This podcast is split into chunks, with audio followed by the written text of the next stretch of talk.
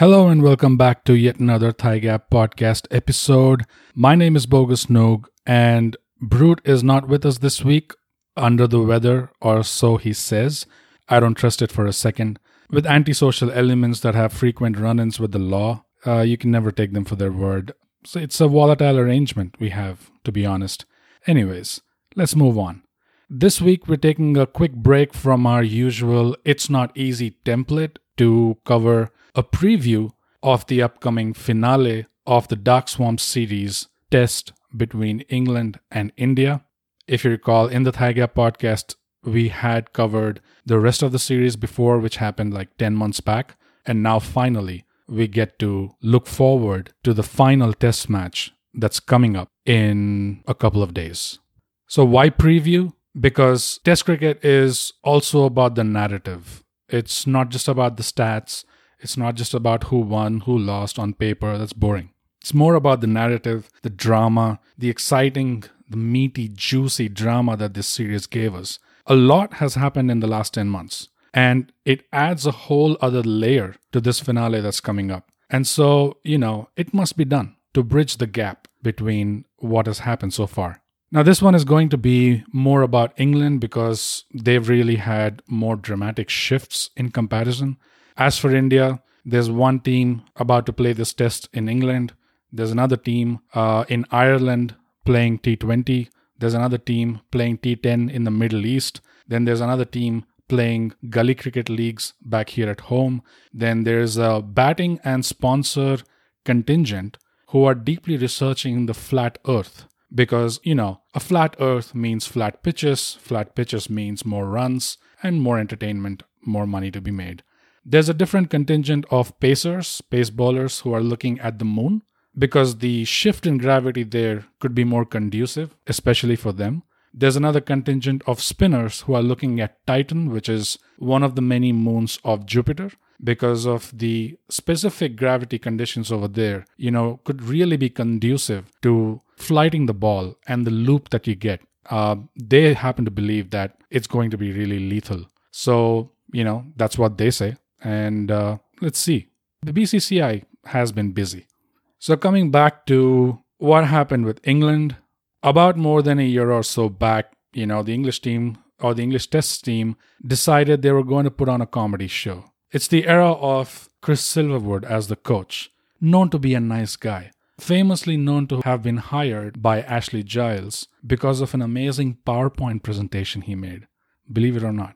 Captained by Joe Root, another nice guy, but the on field strategy, his ability to control maybe a few seniors in the team, that sort of came under question. Ashley Giles himself, managing director, known to be another nice guy who favored to give the players what they always wanted, or so they say.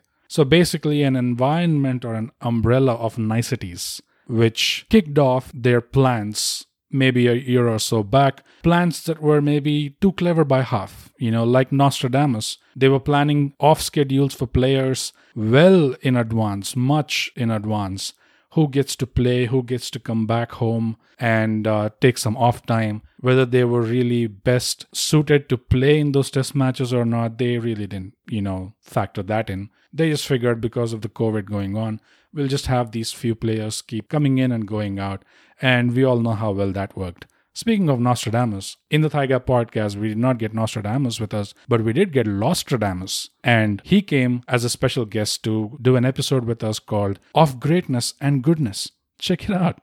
But yeah, they were saying things back then when they were playing a test with Sri Lanka. You know, I heard things like, oh, the Sri Lanka test will give us a chance to prepare for the upcoming test with India because we're playing in subcontinent conditions. Okay, great. But when they came over to India, then we got to hear things like, oh, actually, these two, the, both these test series combined are in preparation for the Ashes because it's all about the Ashes. But then when time came for the Ashes, that was the final punchline performance. It was such a good show that they put up, it made professional comedians envious. One win in 17 tests, one player making bulk of the runs, not one opener that could stand more than five minutes. One spinner that was treated like an albatross by the captain. One other spinner was completely disappeared, like he said something wrong in China or something. Where is Dom Bess? What have you done with him? One draw by the end of the Ashes series, so the coach could finally say that, yeah, there were some positives to take away. So, of course, the Ashes got done, and uh, now it was time to actually look at what went wrong and make some changes.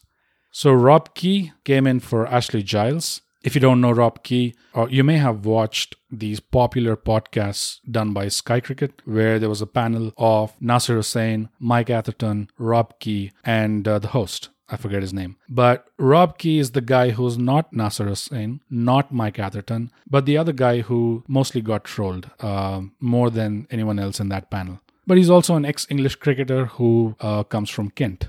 So Rob Key was quite vocal and specific and, you know, gave impassioned feedback about where exactly he thought the root causes were, where exactly was English cricket going wrong. And he was quite vocal about this. He was pointing out uh, individual root causes like this is going back to the club cricket, uh, which needs reforms. This is about the game being inaccessible, etc., etc. And in typical corporate fashion, you know, when someone gives solutions, the next impulse is to put the whole onus on their head, is to say, that's a great idea why don't you take that and run with it? Why don't you go about executing the solution there?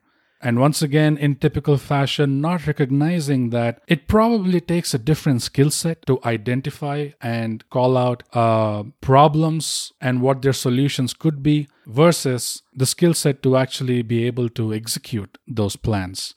So, you know, Rob Key has the unenviable task of now working with all the different club cricket teams in England to get them to track and to cause or to bring about reforms that we don't know how long that that may take. So, is that going to be successful? Is that going to be unsuccessful? Really hard to say now. But we do know if things go wrong, who are we going to look at? Rob Key.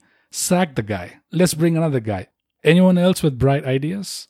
So, because we probably don't recognize that it may take a different skill set to identify solutions and provide ideas versus actually executing those ideas, what happens is we're probably doomed, like Sisyphus, you know, that we have to keep rolling the boulder up to the hill only to watch it roll back down. And we have to start over from scratch. Like Vikram, who keeps hearing Betal stories one after the other, only to find that he slips away from his shoulder and goes back into the tree like humanity that uses similar metaphors in different languages only to, ah, fuck it, you get it, let's move on. But the point about the game being inaccessible in England was news to me. I thought, you know, that people were not taking to cricket in England as much because they got bored of it or they liked football more. But it turns out that in typical English fashion, they were actually being snooty about it. You know, something about the game being more of a posh indulgence, the game having a high barrier of entry. So, what? They just wanted their lordships to play over five days, taking relaxed tea breaks in between? I mean, honestly, I do get that. You know, it is an aesthetic, it's a vibe set wasting away days like nothing else matters but the game and the breaks that you get to take in between. You get to stretch your legs under the shade of a tree. But it is also just an attitude. You know, a blue collar guy can just as easily do the same at a smaller scale if, if he wanted or if he was allowed. Why an attitude is roped off for a certain class, that I'll never get. So now we're looking at a Ben Stokes captaincy away from Joe Root, a Brendon McCullum coach and the merry-go-round of openers that is Burns, Hameed, Sibley, etc. All that has it looks like it's all settled now. And now Alex Lees and Zak Crawley are at least giving England a start. They just had this test series with New Zealand, which was a washout, 3 0. Joe Root continues to print centuries faster than they print cotton garments at Tirupur. Ollie Pope is making runs now, but is still not depriving us of those through the gate bolts, the clean bolts, which are, you know, they're always nice to watch. I'm getting used to those almost. Broad and Anderson were taken out from the team for a while, but now they're coming back to the team to play against India. Anderson, of course, is bound to bring the clouds with him. Jonny Bairstow is on a roll, smiling wide, like, hey, even I can just play like uh, an ODI. What about a T20? I can play that too in the in a test format. My God. But Bairstow runs, admittedly, are great looking runs. Um, you know, it's like watching a woodworker artistically chip away or a competent lumberjack, you know, like efficient, like swift arm actions, but gets the job done. And you just wonder at it. And finally, they got Ben Foakes back. I think it should have happened earlier, but finally they have him and he's already repaid in kind in the series against New Zealand. Ollie Robinson, who was the highest wicket taker in the Dark Swamp series up until this point, is now being made to run along England's coastline because he has the stamina of a chain smoker working at a coal factory. Jack Leach, the albatross, is now taking five-fors back to back. Craig Overton, we last saw him walking away wincing in pain as India won a test match. Now it looks like his brother is back, Jamie Overton, who almost made 100 against New Zealand. And Craig Overton is in the squad too. Will we get to see the Overton brothers shifting the Overton window? So there's a lot going on for England. They had a great series. I mean, it's not like New Zealand were crap, but somehow it was a 3 0. And they have momentum. They have Brendon McCullum and they have Ben Stokes. Still nice guys, but only off the field. On field, it's brash, aggressive, dismissive, borderline offensive but in a good way. They got this guy Potts, who's taking wickets. Everything's coming up England. But as for India, you know, they look, they look solid on paper. The bowling options, really, any which way you look at it, looks great. Um, I will, of course, miss the peak Kohli Rottweiler energy of, you know, going on the field and saying, these next 60 overs should be hell. You know, like it's 300 or something. And of course, the match that followed from ball one to the last wicket, that was one hell of a test. One hell of a test match.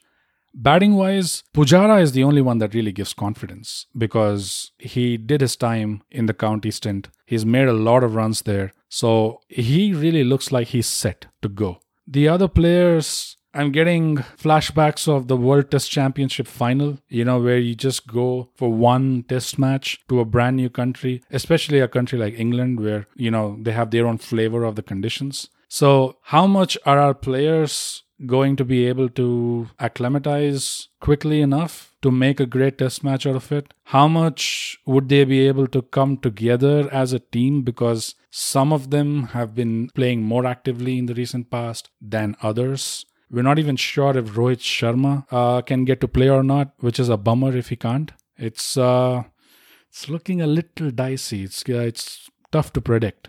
I think Potts may see more success than expected, maybe because our batsmen have not really faced him. And on the Indian side, I think if they get to play, Shardul Thakur and Prasidh Krishna probably might make waves. But that's just my guess. Let's see what happens.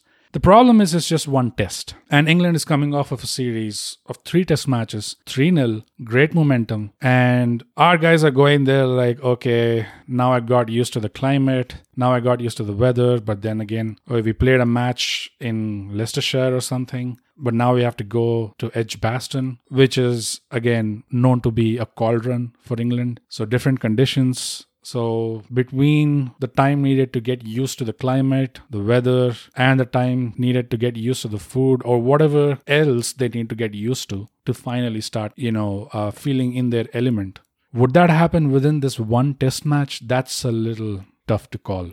But one good thing is that they need to win this test. England definitely needs to win this test to actually draw the series out. Even if they draw, India would end up taking the series, which is a great position to be in.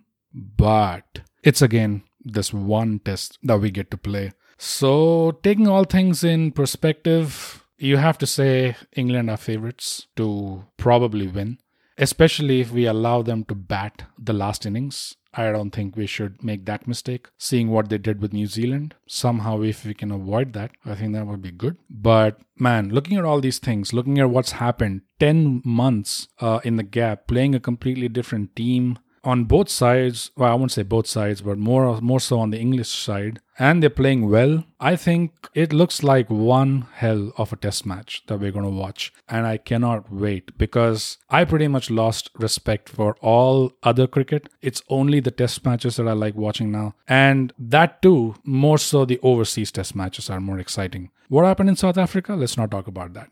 I think we did not cover the South Africa test because, in terms of drama, there was not that much. In terms of ups and downs, in terms of, you know, a juicy little script being played out, there was not that much there. Uh, except for that one moment where people are ranting into the stump mics. That was something. But apart from that, it was a straightforward loss. But I'm really looking forward to this test that's going to come up in, I think, tomorrow. By the time this goes up, it will be tomorrow. It will be the next day. Man, it's going to be one hell of a test match, guys. What do you guys think? What are your predictions? You can let us know on our socials. On Twitter, we are at ThighGap. On Instagram, we are at underscore ThighGap. And you can even write to our email at mindthigap at gmail.com if you have more to say than what a usual DM allows. But yeah, would love to hear what your theories are before the test match is done, of course. Because the next week, our episode is going to be on this final test itself, which hopefully India ends up winning. That would be great. But let's see. Even if we don't, if it's a cracker of a match, as they say, that's still something to take away. That brings us to the end of this particular episode. And as we always say, thigh gap, subscribe, and share.